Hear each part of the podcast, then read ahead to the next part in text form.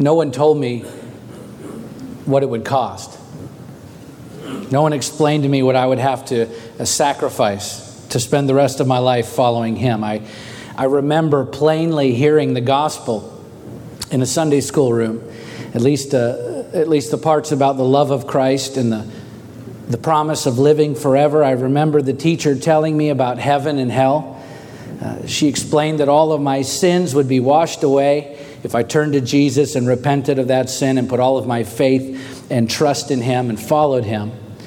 And all of that was true. And all of that is wonderful. In fact, it's necessary for us to hear that and to understand that. But I don't remember ever hearing anything about having to lose everything so that I might gain Christ. Yet the Apostle Paul had a lot to say about that in Philippians chapter 3, actually in several other places in Scripture. And of course, if you're a Christian and and you're trying to share the gospel with someone, all the parts about sacrifice and self denial and loss and suffering, those aren't, those aren't exactly selling points, right? And so I think when we tell people about Jesus, we tend to focus on the parts that sound the most attractive because the last thing we want to do is scare people away before they even consider following Jesus, right? And I understand that.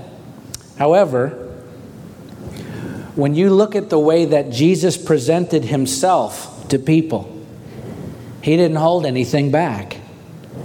He laid it all out there. He didn't seem to, to ever have any qualms about uh, sharing all of the gospel, including uh, the hardest parts.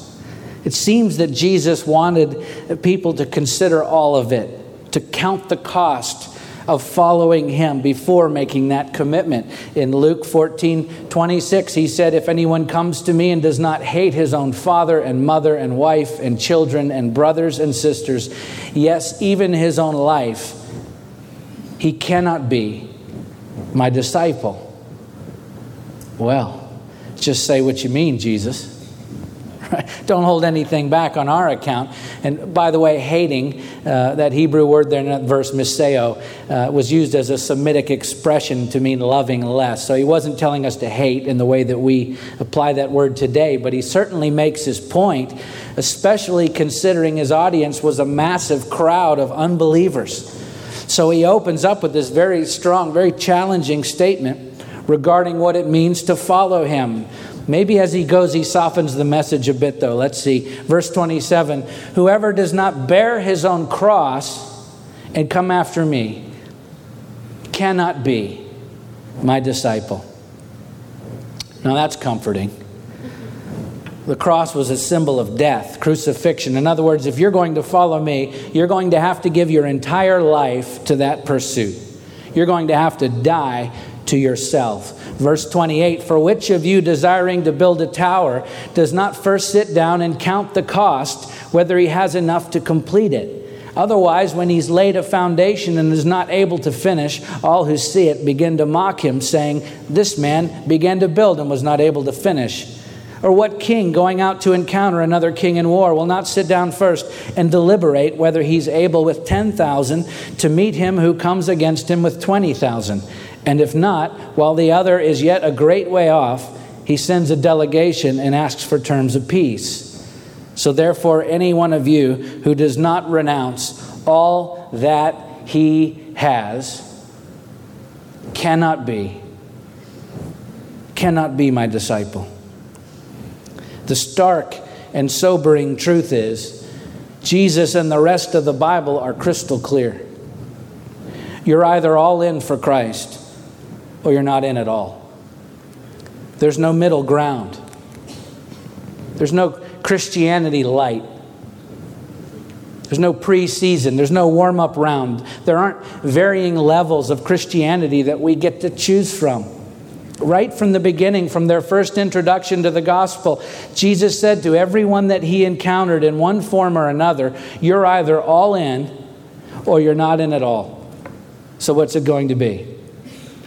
It's an all or nothing proposition. He never held back the difficult or challenging parts of the gospel. He just told people right up front with honesty and clarity what they were getting into if they were to follow him.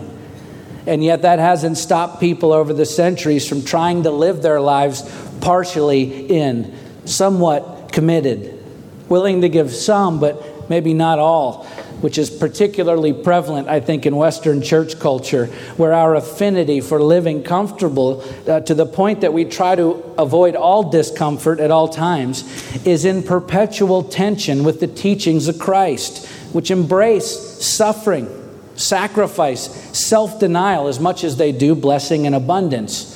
And so, we've relegated our identification with Christ to portions of our lives keeping, keeping uh, some of those areas of our lives to ourselves so we don't have to feel bad when those areas of our lives that don't resemble the will and way of Jesus Christ present themselves. We have me time where we can focus on ourselves and what we want, guilt free.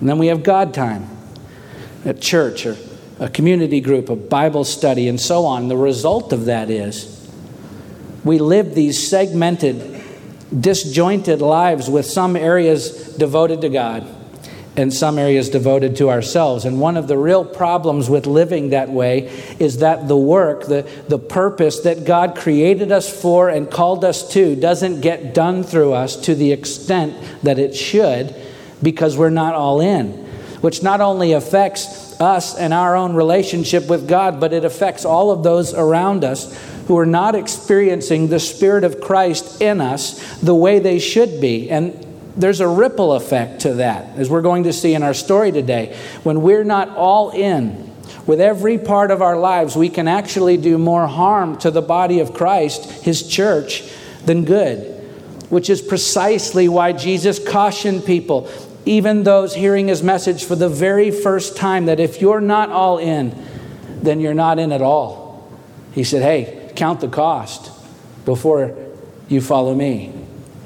Because we cannot completely follow him without complete allegiance, total commitment in every single area of our lives. Of course, that doesn't mean we won't falter or fail. We all do. We all struggle with commitment to Christ in certain areas of our lives, but we never stop giving ourselves over to Him. As we work out our salvation with fear and trembling as Paul says in Philippians 2:12 this is no casual commitment. When he talks about fear and trembling we continually commit and submit every area of our lives to him. Because his love and his design for the church for his people it demands that we're all in there is no middle ground. And so, not only are we responsible to tell people that, all of it, all of the gospel with honesty and clarity right from the beginning, just as he did, but also we have to choose for ourselves whether or not we're actually going to live that way. Are we all in for Christ or not in at all? Because anything less than all in means that all of this, all of the time and effort and energy expended as a community of faith, this local church, will amount to very little it will, it will just scratch the surface of what could be accomplished through us if we're truly all in. Because Jesus was all in for us. And that commitment demands nothing less from us. In our story today, then, as we continue to work our way through the book of Esther, we'll find examples of both God's people who were not all in and those who were, and the effect uh, of each, not only in the lives of those individuals who made those choices, but in the lives of so many others who were affected uh, by those choices. And the message, uh, this message should resound in the church today as we are faced with the same choice all in or not in at all. So let's pick up the story at the beginning of Esther chapter 3. It's right where we left off last week. And uh, these are really short chapters, so we're going to actually work through both chapters 3 and 4 today in order to capture a more complete view of this message. So let's read it together, beginning with verse 1. After these things, King Ahasuerus promoted Haman the Agagite, the son of Hammedatha, and advanced him and set his throne above all the officials who were with him. So the Persian king Ahasuerus promotes a man named Haman to the highest post in government, and it says that Haman was an Agagite, which is to say that he was a descendant of Agag, who was the king of the Amalekites, the ancient enemies of Israel, which is uh, which is going to factor heavily into this story. So just keep that information in mind as we read on, and we'll come back to it. Verses 2 through 6. And all the king's servants who were at the king's gate bowed down and paid homage to Haman, for the king had so commanded concerning him. But Mordecai did not bow down or pay homage. Then the king's servants who were at the king's gate said to Mordecai, Why do you transgress the king's command? And when they spoke to him day after day, and he would not listen to them, they told Haman in order to see whether Mordecai's words would stand, for he had told them that he was a Jew. And when Haman saw that Mordecai did not bow down or pay homage to him, Haman was filled with fury. But he disdained to lay hands on Mordecai alone so, as they made known to him the people of Mordecai, Haman sought to destroy all the Jews, the people of Mordecai, throughout the whole kingdom of Ahasuerus. So, at a casual reading, this whole sequence seems a bit odd. First of all, why mention that Haman was an Agagite to begin with? Second, why did Mordecai refuse to bow to him? The, the, uh, the fourth century BC historian Herodotus tells us that bowing before one's superiors was a routine part of uh, Persian court etiquette. And we hear nothing of Mordecai's refusal to bow to anyone else, including the king. So he apparently had no problem serving and bowing down before the pagan king Ahasuerus, which he would have certainly been required to do. And then later in chapter 8, we even see Esther throwing herself down at the king's feet. So why would Mordecai refuse to bow before Haman here? And third, why did Mordecai's refusal to bow to Haman make Haman want to annihilate all of the Jews instead of just punishing Mordecai? And so this is where the story gets very interesting. And to fully understand it, we have to go back about 600 years earlier to the reign of King Saul in 1 Samuel chapter 15, which is intimately connected with this story in Esther. Okay? King Saul was the first king of Israel, and he was of the tribe of Benjamin, which we see in 1 Samuel chapter 9. Agag was the king of the Amalekites during that same period of time. The Amalekites under King Agag were the first people to ever attack and to try to destroy the Jews as a newly formed uh, covenant nation. And in fact, these Amalekites under Agag were uh, a nomadic people. They would frequently raid Israel and strike against Israel. So they were bitter enemies with the Jews. And as a result, God cursed them and ultimately condemned them to extinction, which we see in Exodus 17 8 through 16.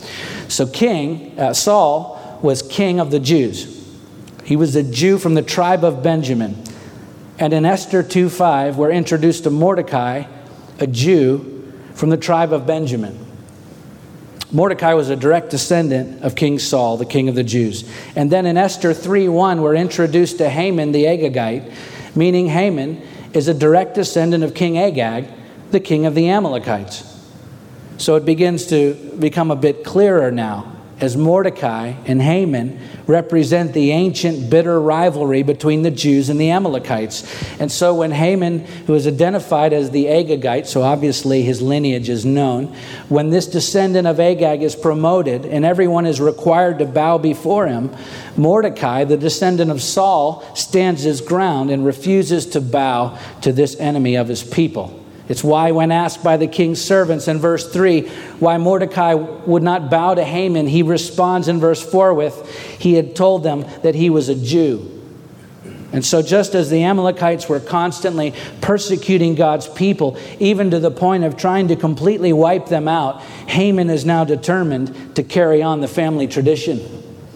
Verse 6 says Haman sought to destroy all the Jews, the people of Mordecai, throughout the whole kingdom of Ahasuerus. That includes, by the way, the Jews that had returned to Jerusalem to rebuild the city and the wall because they were still under Persian control. And so Haman wants to get rid of all the Jews. And as we'll see in a moment, he formulates a plan to do just that. But before that, we see the very first cost associated with Mordecai's stand against Haman. It says, Then the king's servants who were at the king's gate said to Mordecai, Why do you transgress the king's command? And when they spoke to him day after day, and he would not listen to them, they told Haman in order to see whether Mordecai's words would stand. They were looking for a fight. You see, the servants of the king, those who worked with Mordecai, remember he was in the employment of the king, they turned against him because of his stand for righteousness. He lost favor at work because he took a stand. And it begs the question for all of us today if following God costs you popularity, are you still in? Are you still all in? If following him cost you your favor. For most of my life growing up, calling yourself a Christian in our society was almost like calling yourself an American right? The two went hand in hand. But just in our lifetime, we've seen that begin to change in our culture. Calling yourself a Christian today isn't nearly as favored a status in a broad range of cultural circles as it once was, and it certainly isn't advantageous to claim to be a follower of Christ like it used to be. We've seen the ramifications of that in the past few years where there's been litigation against Christians who have refused to bow to government mandates that command us to honor policies that are emphatically anti Christ. And some of that, by the way, may actually be good for the church in the end. So I'm, I'm not even completely despairing uh, that paradigm shift in our country because, in many ways, I think it simply helps to ferret out the wheat from the chaff, the true believers from those who are Christian in name only. But the point is, when that pressure is applied, when our favored status at work could be threatened because of a stand for righteousness, when our popularity with friends and peers could evaporate because we refuse to bow to the constantly changing moral will of pop culture, when following Him has the potential to become costly in the way that others view and respect us, are we still all in? Or do we shrink back and blend in with the crowd so as not to? Make waves or compromise the favored perception that others have of us. I had a job many years ago before I was in church ministry, more than 20 years ago. And in that job, I would had biannual reviews. And my supervisors, I would get the highest marks for my job performance consistently, year after year. And I dealt with members of the public in that job, and I, they would write letters to my supervisors and superiors because of how pleased they were with the job that I did and how I interacted with them. It was all high marks. And yet, every weekend and on the nights off, the guys I worked with, including all of the supervisors, not all of them, but many of them, would go out together and party, live it up. They went to some pretty rough places, actually and I wouldn't go. And I never was advanced when positions, when opportunities came for me to advance. I was turned down when I'd been there longer and had more experience than lots of other guys. Now, I can't prove that that's why, but I believe it was. I believe because I refused to, to bow and do the things they wanted me to do, that I wasn't part of the crowd. And I was often pushed out, even at work, treated differently. Look, when our popularity and status and respect from others is on the chopping block because of our Christian testimony, we have to ask ourselves will we be all in for Christ or not in at all? It comes down really to what we value the most the favor and affection of God or the favor and affection of men. That's really the question we need to answer before we're in a position where we're forced to answer. Because if we're truly all in, then when the time comes that we have to choose, we won't hesitate to take a stand for Christ because he's what we value the most. Mordecai took a stand even when his peers stood against him, and there were consequences. Let's keep reading as Haman now begins to plot against the Jews. Verses 7 through 11. In the first month, which is the month of Nisan, in the twelfth year of King Ahasuerus, they cast pur, that is, they cast lots before Haman day after day. And they cast it month after month till the twelfth month, which is the month of Adar. Then Haman said to King Ahasuerus, There is a certain people scattered abroad and dispersed among the peoples in all the provinces of your kingdom. Their laws are different from those of every other people, and they do not keep the king's laws, so that it is not in the king's profits to tolerate them.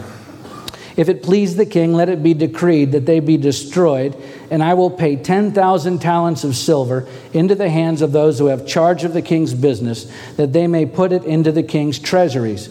So the king took his signet ring from his hand and gave it to Haman the Agagite, the son of Hammedatha, the enemy of the Jews. And the king said to Haman, The money is given to you. The people also do with them as it seems good to you. That was easy. Gee. So pur or Purim in the plural is the Persian word for lot.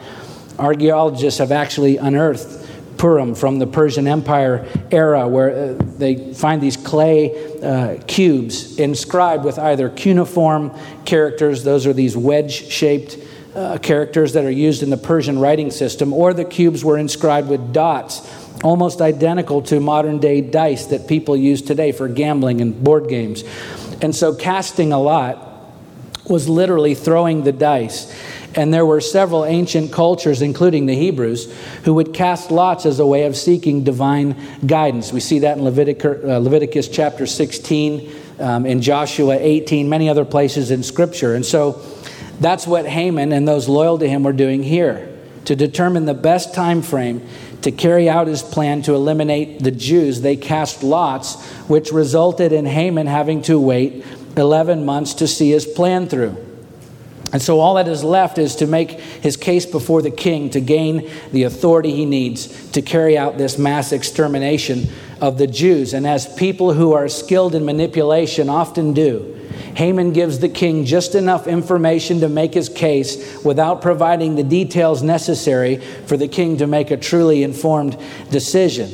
And Haman is certain to sweeten the deal by assuring the king that if he's permitted to wipe out this anonymous people group from the kingdom, the king will actually prosper materially, which was particularly enticing at this point to Ahasuerus because the king's treasury had just been uh, massively depleted from his failed invasion in Greece.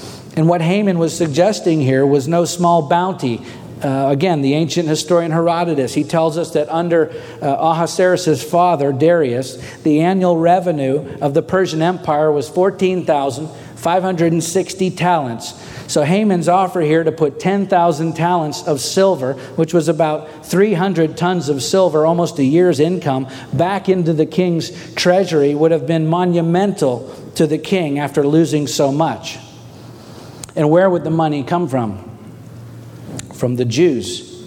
Haman was planning to take everything from them. And so uh, we'll talk about the threat to their very lives in a moment. But first, Haman says, I'm going to take away all that they have all that they've worked for, all they've been blessed with, simply because of who they are God's people, these Jews, which is a pattern throughout history. Anytime a people group in a given society falls out of favor with the ruling class or the government or the leader of a nation, the pocketbooks of those people being persecuted or oppressed are always targeted because that's a, that's a powerful pressure point for most people. And so the next question for us to consider is if following God costs you your standard of living, are you still all in?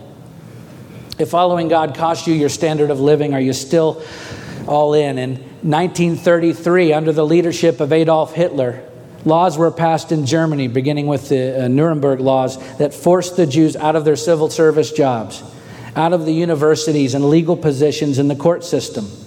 They were no longer permitted to attend public schools, to go to theaters, to go to vacation resorts, to reside or even walk in certain sections of German cities.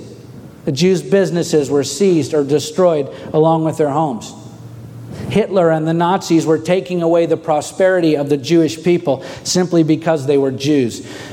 This is a common tactic when the leadership in a given society turns against a particular group of people. And so, just to bring it closer to home, in our society, there are and have been ongoing conversations increasingly in our government and media and universities and court systems about the possibility of repealing uh, the tax exempt status for religious institutions, including the church. We've already seen uh, the government levy significant fines against Christian business owners who refuse to honor laws that violate their beliefs. And look, we can debate whether or not we agree or disagree with those decisions and discussions that are ongoing uh, as much as we want. That's fine. But the question for us to answer today is if following God begins to cost you your standard of living, are you still all in? Ask yourself if I could no longer receive tax credit for the money that I give to my church, would I still give the same amount of money? because that day may very likely come in our lifetime. What will we do if our standard of living is compromised because of our stand for Christ. If your job security was ever threatened because you're a believer, if your business was taken away or shut down by the government because of your Christian testimony, if you were denied entry into certain positions or educational opportunities because you refused to accept immoral policies forced on us by the court systems in this country, I'm asking you, are you still all in? These are questions that may seem far fetched to you in our free country, but the reality is there are believers here who are already being forced to make those choices. Will our church be forced to close its doors one day because the giving dries up when our tax exempt status is taken away? Or will the church thrive under public and government discrimination for the defense of the gospel?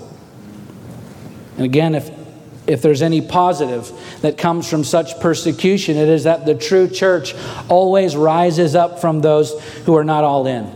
There's typically a purging that happens within the church of Jesus Christ whenever persecution comes, as those who are not committed believers walk away under the pressure, and only those who are truly all in remain, which is exactly what happened, by the way, in the church in Germany under the Nazi regime. Most, do you know that most of the official Christian church in Germany supported Hitler and the Nazi Party, while only a remnant who bravely stood against him in the evil of the Third Reich remained true to the gospel. And because of that, that remnant suffered great persecution, but they were all in. And as a result, they saved thousands and thousands of souls and changed the world forever as they stood firm for the cause of Christ. Listen, no one remembers the names of the cowards the church leaders who traded their convictions for the comfort and security of acceptance and following the path of popularity and prosperity. But the bookstores are full of books written about those who stood firm for Christ and forged a difficult path for others to follow as they stood against the evil tyranny of that regime. If it's those who are all in that really make a difference in the world at the end of the day. Let's keep reading now as Haman's plan is set into action. Verses 12 through 15. Then the king's scribes were summoned on the 13th day of the first month, and an edict, according to all that Haman commanded, was written to the king's satraps and to the governors over all the provinces and to the officials of all the peoples, to every province in its own script and every people in its own language. It was written in the name of King Ahasuerus and sealed with the king's signet ring. Letters were sent by couriers to all the king's provinces with instruction to destroy, to kill, and to annihilate all the Jews, young and old, women and children, in one day, the 13th day of the 12th month, which is the month of Adar, and to plunder their goods. A copy of the document was to be issued as a decree in every province by proclamation to all the peoples to be ready for that day. The couriers went out hurriedly by order of the king, and the decree was issued in Susa, the citadel. And the king and Haman sat down to drink. But the city of Susa was thrown into confusion. So the king agrees to Haman's plan, still not truly understanding the possible ramifications of his decision, not the least of which would be the death of his own wife, who is, of course, a Jew but he doesn't know it because she's never told him. This is now uh, six years into their marriage when this decree was issued to destroy, to kill, and to annihilate all the Jews, young and old, women and children, in one day, the 13th day of the 12th month, which is the month of Adar, and to plunder their goods. Interestingly, the 13th day of the first month, the day this royal edict to wipe out the Jews was written, was the eve of the Jewish Passover. And so, again, as mentioned before, this story of Esther is rife with prophetic symbolism and foreshadowing of the salvation story of God's people all the way through the Bible, which of course culminates with the work of Christ on the cross. The entire story points to the much larger story of the gospel. And what is impossible to ignore in this part of the story, if you're paying attention, is the connection again with the story of King Saul and the Amalekites 600 or so years earlier. In 1 Samuel 15, verse 3, God says to King Saul through the prophet Samuel, Now go and strike Amalek and devote to destruction all that they have. Do not spare them. Kill both man and woman, child and infant, ox and sheep, camel and donkey. In other words, kill everyone and everything. No prisoners, no survivors, no mercy, not even the animals. Complete annihilation is the strict instruction given to King Saul which is hauntingly similar to the edict here of King Ahasuerus under the goading of Haman to destroy, to kill, and to annihilate all Jews, young and old, women and children, in one day, the 13th day of the 12th month, the month of Adar, and to plunder their goods. No prisoners, no survivors, no mercy complete annihilation. Just as the pagan king has issued instructions to wipe out the Jews, Saul, centuries before, had strict instructions from the king of kings to completely wipe out Agag and his people. But if we skip down in 1 Samuel to verse 5, it says Saul came to the city of Amalek and lay in wait in the valley. Then Saul said to the Kenites, Go, depart, go down from among the Amalekites, lest I destroy you with them. For you showed kindness to all the people of Israel when they came up out of Egypt. So the Kenites departed from among the Amalekites. And Saul defeated the Amalekites from Havilah as far as Shur, which is east of Egypt. And he took Agag, the king of the Amalekites, alive. What? And devoted to destruction all the people with the edge of the sword. But Saul and the people spared Agag and the best of the sheep and of the oxen and of the fattened calves and the lambs and all that was good and would not utterly destroy them. All that was despised and worthless they devoted to destruction. So Saul defeats the Amalekites, but he doesn't completely annihilate them as he was instructed to do by God. He leaves Agag, the king, alive, along with the best of the livestock and all that was good, and would not utterly destroy them, according to verse 9. So the best of all that the Amalekites had was spared in direct disobedience to the commandment of the Lord.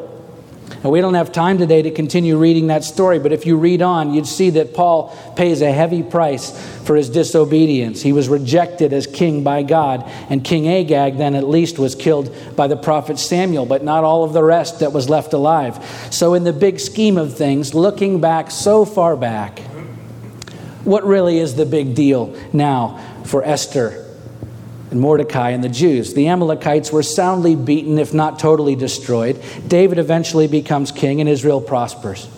Doesn't seem so bad until you fast forward to the story of Esther and you realize that Haman is a direct descendant of Agag, whose family was spared because of Saul's disobedience. Haman is alive only because of Saul's refusal to be all in.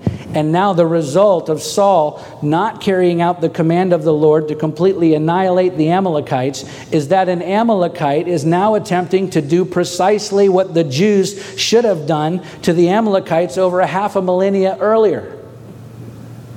Saul was not all in, and the effect was still being felt 600 years later by God's people. I'd say that's a pretty big deal. And Samuel goes on to explain to Saul, he says, to obey is better than sacrifice, and to listen than the fat of rams. 1 Samuel 15 22. God's command is for us to be all in. That means we listen and it means we obey, because as we've seen with Saul, we're either all in or we're not in at all. There is no middle ground. And unfortunately, the effects of half hearted, half commitments to God are just as damaging to the church today as they were to God's people then. And the stakes are getting higher every day for the church.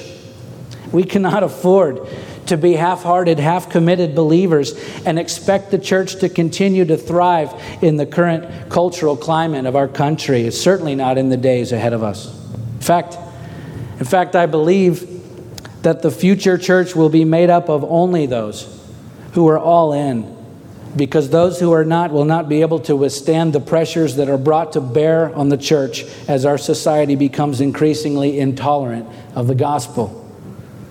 Now, Let's move ahead. We're going to go to chapter 4. This is only 17 verses long, and so we're going to read through it fairly quickly and then focus on a couple more points for our message today. So we'll read chapter 4, verses 1 through 3. This is now as the city of Susa and Jews throughout the kingdom are spiraling, uh, spiraling into total chaos and confusion because the Jews are finding out that a death sentence has been pronounced over them, and their non Jewish neighbors, many of whom uh, held nothing against the Jews, were told to prepare for this mass execution of their friends and neighbors throughout all of the provinces of the kingdom. So let's keep reading chapter 4, verses 1 through 3. When Mordecai learned all that had been done, Mordecai tore his clothes and put on sackcloth and ashes and went out into the midst of the city, and he cried out with a loud and bitter cry. He went up to the entrance of the king's gate, for no one was allowed to enter the king's gate clothed in sackcloth. And in every province, wherever the king's command and his decree reached, there was great mourning among the Jews, with fasting and weeping and lamenting. Many of them lay in sackcloth and ashes. So the word is out.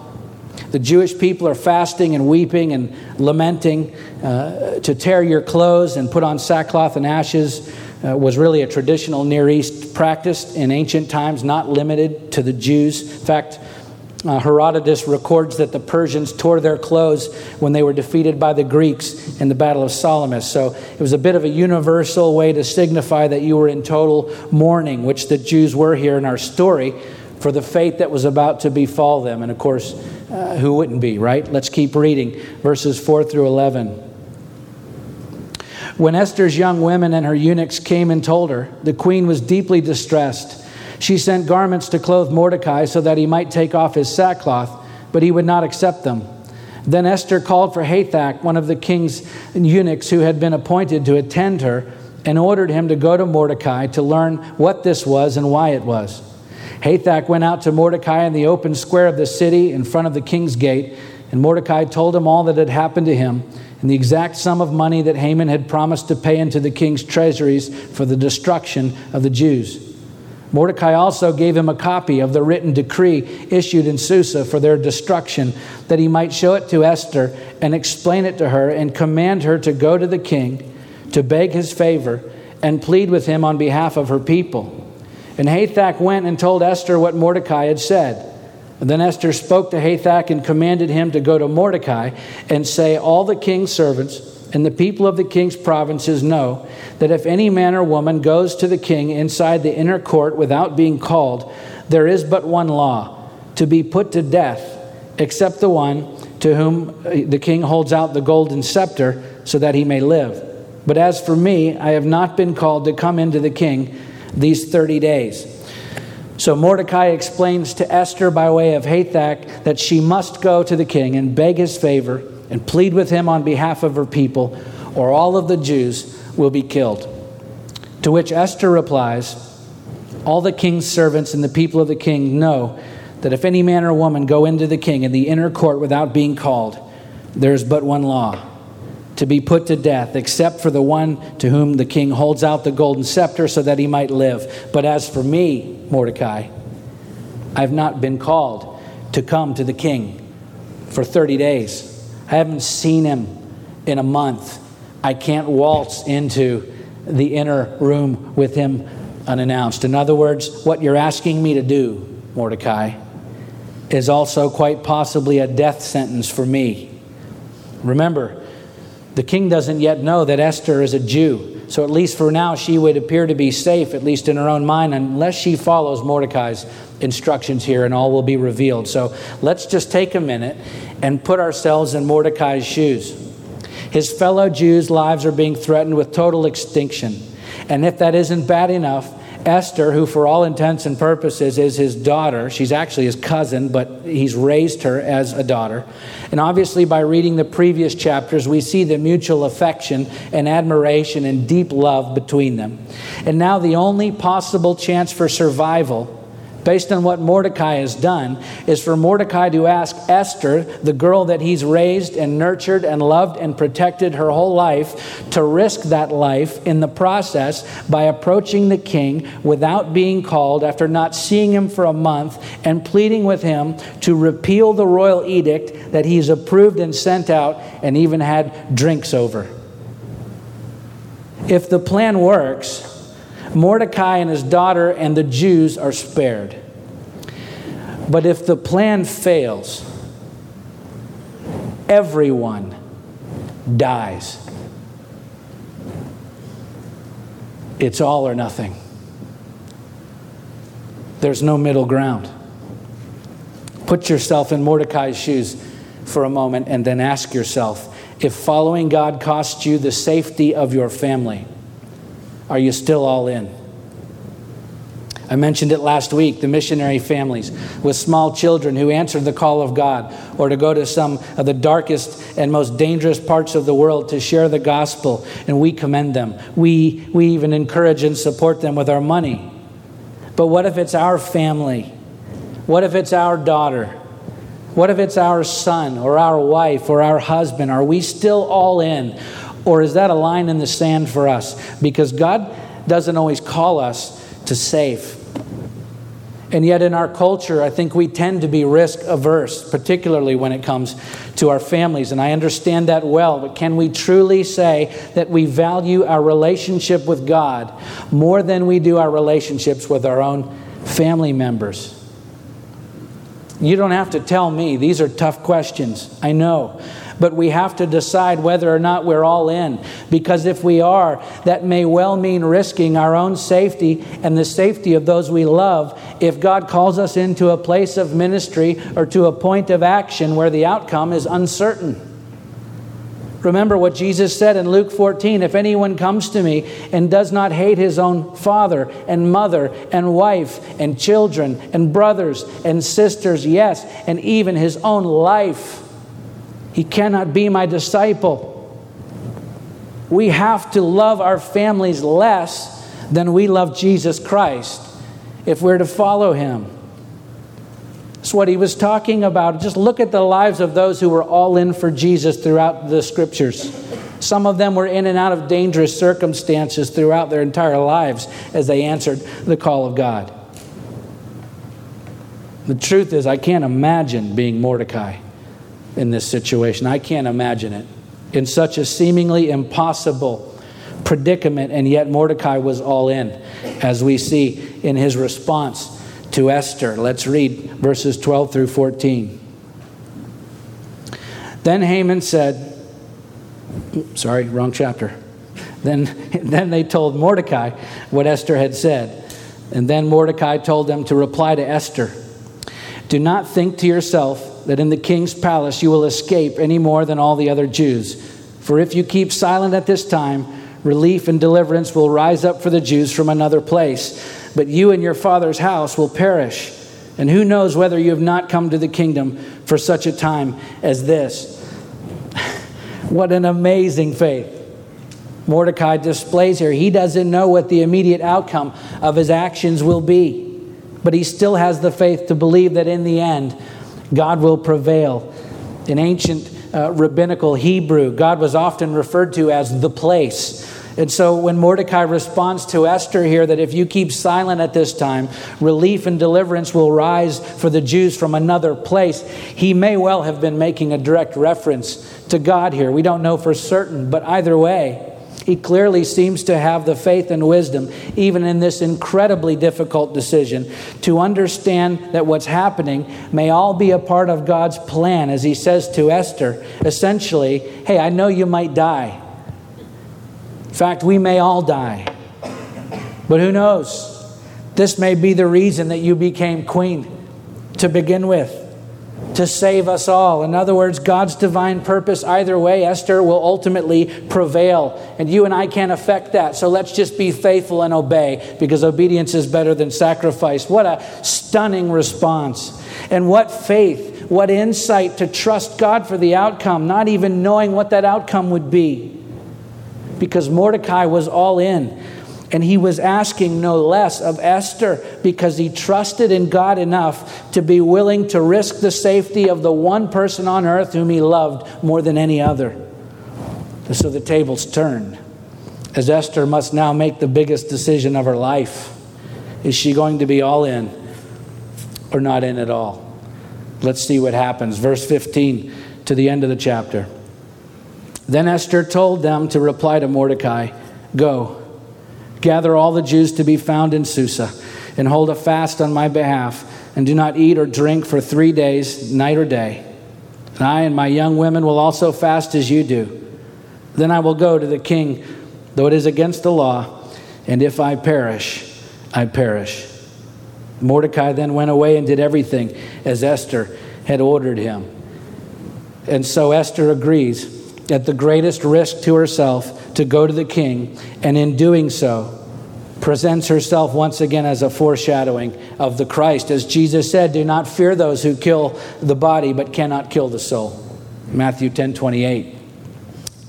Like Jesus, she offers her life for the sake of her people because Esther was all in. There was no middle ground.